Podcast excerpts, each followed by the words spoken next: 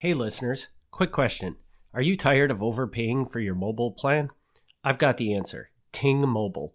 Ting Mobile is all about flexibility and savings. You only pay for what you use, no crazy fees or overages. It's perfect for those who want control over their phone bill without sa- sacrificing quality. Say goodbye to bloated phone bills. Go to foxcitiesmm.com slash ting.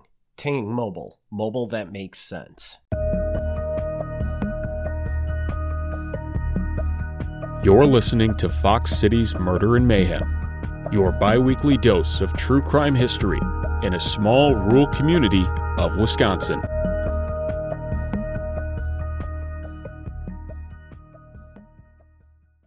Hey, everybody. Thanks for tuning in to Fox Cities Murder and Mayhem. I'm Eric Waltikins. I'm Gavin Schmidt. And Gavin, what do you got for a story for us today? Yeah, a pretty short story this time. Um, I'm calling it a German lynching. A German lynching. Love the title. Thanks. So we're gonna go a little bit outside of the Fox Cities for this one, but it has Fox Cities connections. Um, we're gonna go to Oconto, Oconto, okay. which for anybody who doesn't know, Oconto is like if you're on Highway 41 and you drive north of Green Bay, it's like the next. I don't know. I don't want to say major city. It's not a major It's a- city, but it's in, kind of like the next city But it's a city that has a gas station. Sure. And we're still we're way back in time here. We're in 1870 this time. The population is around 4,000 people. Primary industry is lumber, and the city's lumberjacks would move around from season to season, so the population would change quite a bit. Uh, in the winter, they would be in the Oconto area because they'd be cutting down the trees. In the spring, they would be on the river, floating the logs down the river. And then in the summer, they would take up work at the sawmills to turn the logs into, you know, planks for building things, whatever. Um, I generally, when I think of Northeast Wisconsin, I think of it as being like paper. Like that's the big business is paper. But um, lumber was also huge. In fact, lumber was probably the main thing before paper really took off. And the other primary thing uh, was wheat, which was used for making flour. Um, just throwing some random facts out there, just so people know in this time period, this was the big business. It wasn't Microsoft, Google, and Amazon. it was lumber, paper, and wheat. So back to Oconto. It's 1871. It's May 2nd. They're having the annual Turner's Ball at Class Hall, which is on Superior Street. If anybody knows Oconto, which I don't, but if you do. Now, Eric, have you heard of Turner Hall? Not necessarily in Oconto, but any place called Turner Hall. Isn't there a Turner Hall in Milwaukee? There sure is. Now, I didn't know this. I learned this that apparently Turner Hall, there's Turner Halls all over the place, mostly in the Midwest, but all over the place. And they're named that because they were the clubhouses for the Turners. And the Turners were an organization of German guys who promoted gymnastics and physical fitness. So they would go around and they would have these exhibitions and they'd show people like, look how look how fit you can be if you do gymnastics and other things. Because back at this time, um, people hadn't really figured out about exercise yet. Like that's how weird this is to think about. Like nobody was out there jogging for fun. This wasn't a thing. So the Turners were this German group that was like, let's all get healthy and buff. And they'd have clubhouses. So anyway, so this Turner's place uh, in Oconto, they're having their annual party. And I don't know what happens at an annual Turner party. They're doing flips and Flips and- stuff. Who knows what they're doing? But, you know, good old time. I'm sure they're drinking. Well, this is in the upstairs of a building. This is like a ballroom upstairs. And down below, uh, a man named Ludwig Neer. And I'm sure I'm going to say that terribly, as I always mispronounce things. Uh, he lives down below. Um, he's a butcher by trade, and he is a member of the Turners, uh, but he doesn't quite feel like partying, so he stands outside, uh, kind of watching, making sure nothing bad happens. Um, there's some stairs on the outside of the building that go up to the party. Well, nearby there's a river. A riverboat pulls up, and a group of men who are not Germans get out of the boat. It's just before midnight. They want to go to the party. Well, do you think the Germans are going to let a bunch of non-Germans into their German gymnastics party? Definitely No. not, because if they did, there wouldn't be a story That's here, right. probably. That's right. So I don't know exactly how the conversation went, but it didn't go well because Ludwig says, hey, You guys aren't getting in. He has on him, to stop people from getting in, a long butcher knife, which was said to be 18 inches, which seems really long, Wow. um, and a revolver. A man named Dennis White tries to get in, but now that's not going to happen. Uh, he gets stabbed repeatedly. In fact, he gets stabbed so bad that the bones of his arms were visible after being stabbed. So he was cut up pretty bad. I don't know what's going on with Ludwig, but apparently that's not good enough. He's really mad at these guys. So he starts chasing after uh, White and his buddies. Now, while they're running away, he fires off one shot into the air just to kind of scare him. But apparently, his aim isn't just into the air because he ends up actually hitting a guy. One not, of the guys he's chasing after? not one of the guys he's chasing. just after. some random guy. some random guy, and uh, doesn't doesn't hurt him. But according to the newspaper, it's so close that it trims some whiskers off his face. I'm just relying on the way it's reported. I don't know. He fires off more shots, and again, another shot ends up hitting a 21 year old man named Joseph Rule. Um, hits him right in the head. Uh, he's taken to a hotel where he's given medical attention, but unfortunately, being shot in the head is not always a good thing. So, uh, even though medical attention does arrive, he does not pull through. In one version of the story, two other men were also hit, but not seriously injured. But either way, the point is, Ludwig is chasing after these guys, randomly firing his gun around as he goes, which is not really cool. Well, once he stops chasing these guys, he's taken to jail. Because, you know, it's one thing to stand guard and not let people in. Um, the other thing, you know, again, chasing people around, shooting off your gun without really aiming it, kind of frowned upon. And uh, it's even worse when one of your shots kills a guy, and it's even worse still that the guy that he killed was the son of a local alderman. So, um, not that that should matter, but definitely didn't make certain people very happy. yeah. And already, as soon as he gets to the jail, there's a rumor going around that this guy, we can't can't tolerate this guy's crap. We got to lynch this guy. Like immediately, this story is going around that he's got to go. Newspapers in Green Bay pick up the story, and they say, "Hey, remember this guy? Before he moved to Oconto, he lived in Green Bay for a while." Quote, he will be recognized as a short, fleshy man wearing huge spectacles who has been engaged in other very serious affrays here. He always carried a revolver and a large knife, both of which he has freely used here at different times. He had few, if any, friends among the Germans in Green Bay. Is this true? I don't know. But according to the Green Bay newspapers, this guy apparently had issues where even his German buddies in Green Bay didn't Didn't like like him. Um, and he's always carrying this knife and gun on him. Yeah, Green Bay papers not saying very nice things about him. Several hundred people rally outside the jail.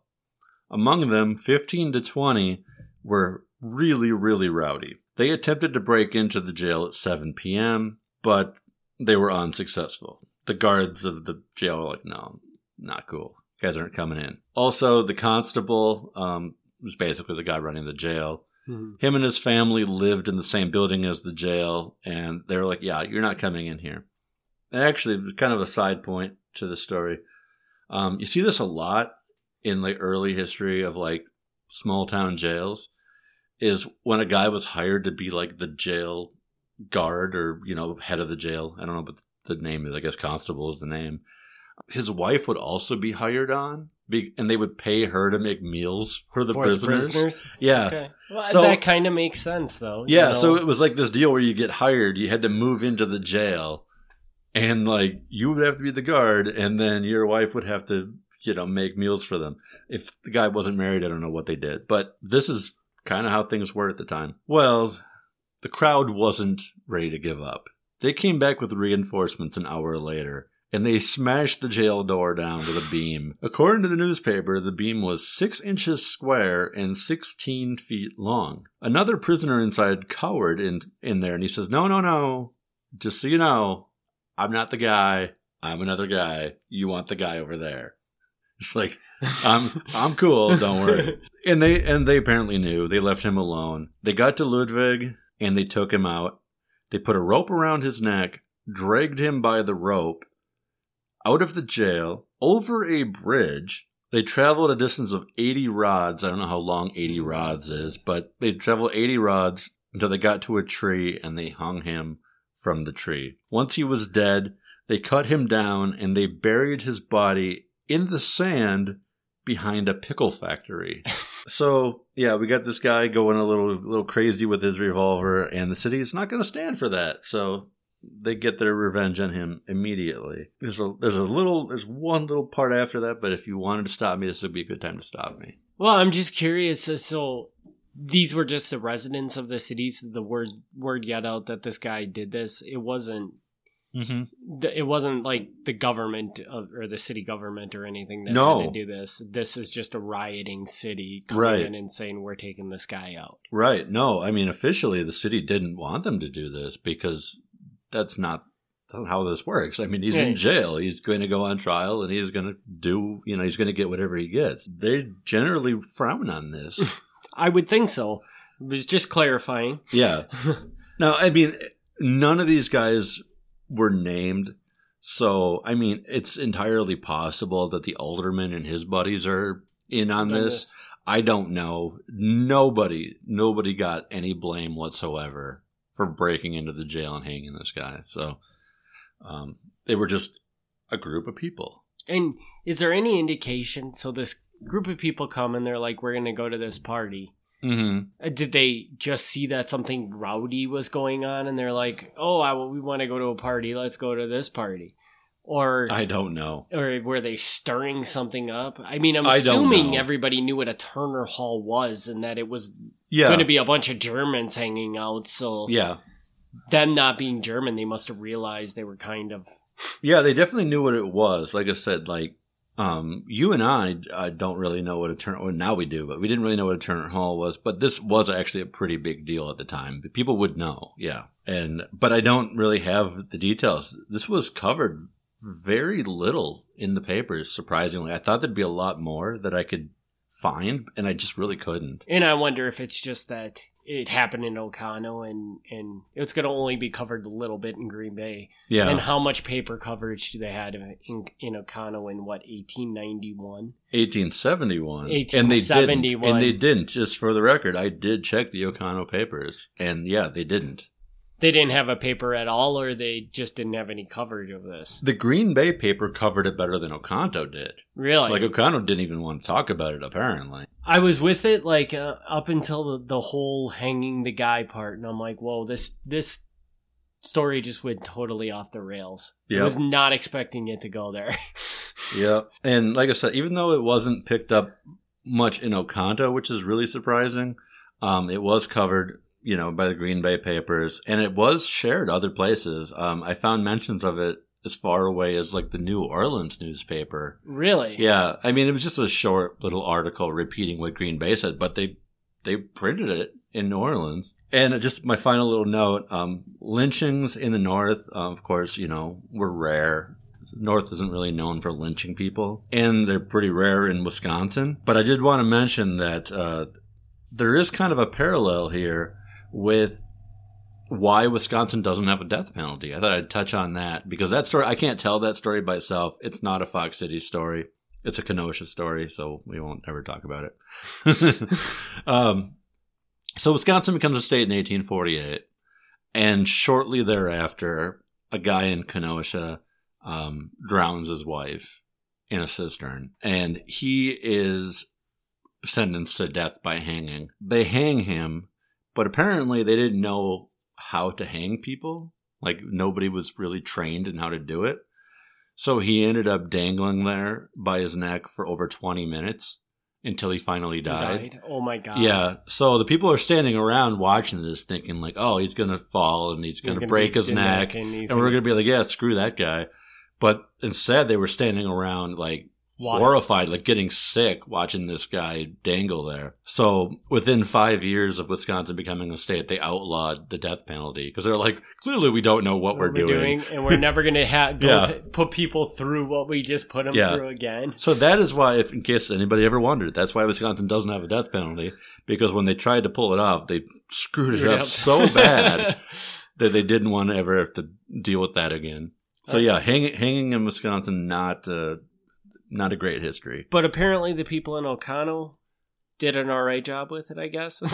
Well, sure. I mean, I don't think they cared. yeah.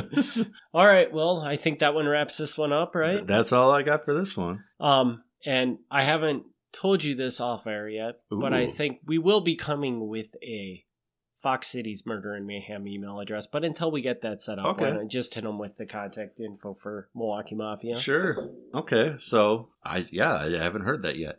But you can reach us at Milwaukee Mafia at gmail.com. Um, yeah, if there's any stories you'd like to hear, let us know.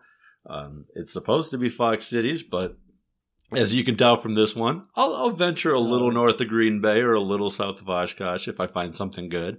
So yeah, if there's a story you'd like to hear, let us know. And as always, if you can, leave us a rating on your favorite podcast player. We'd really appreciate it.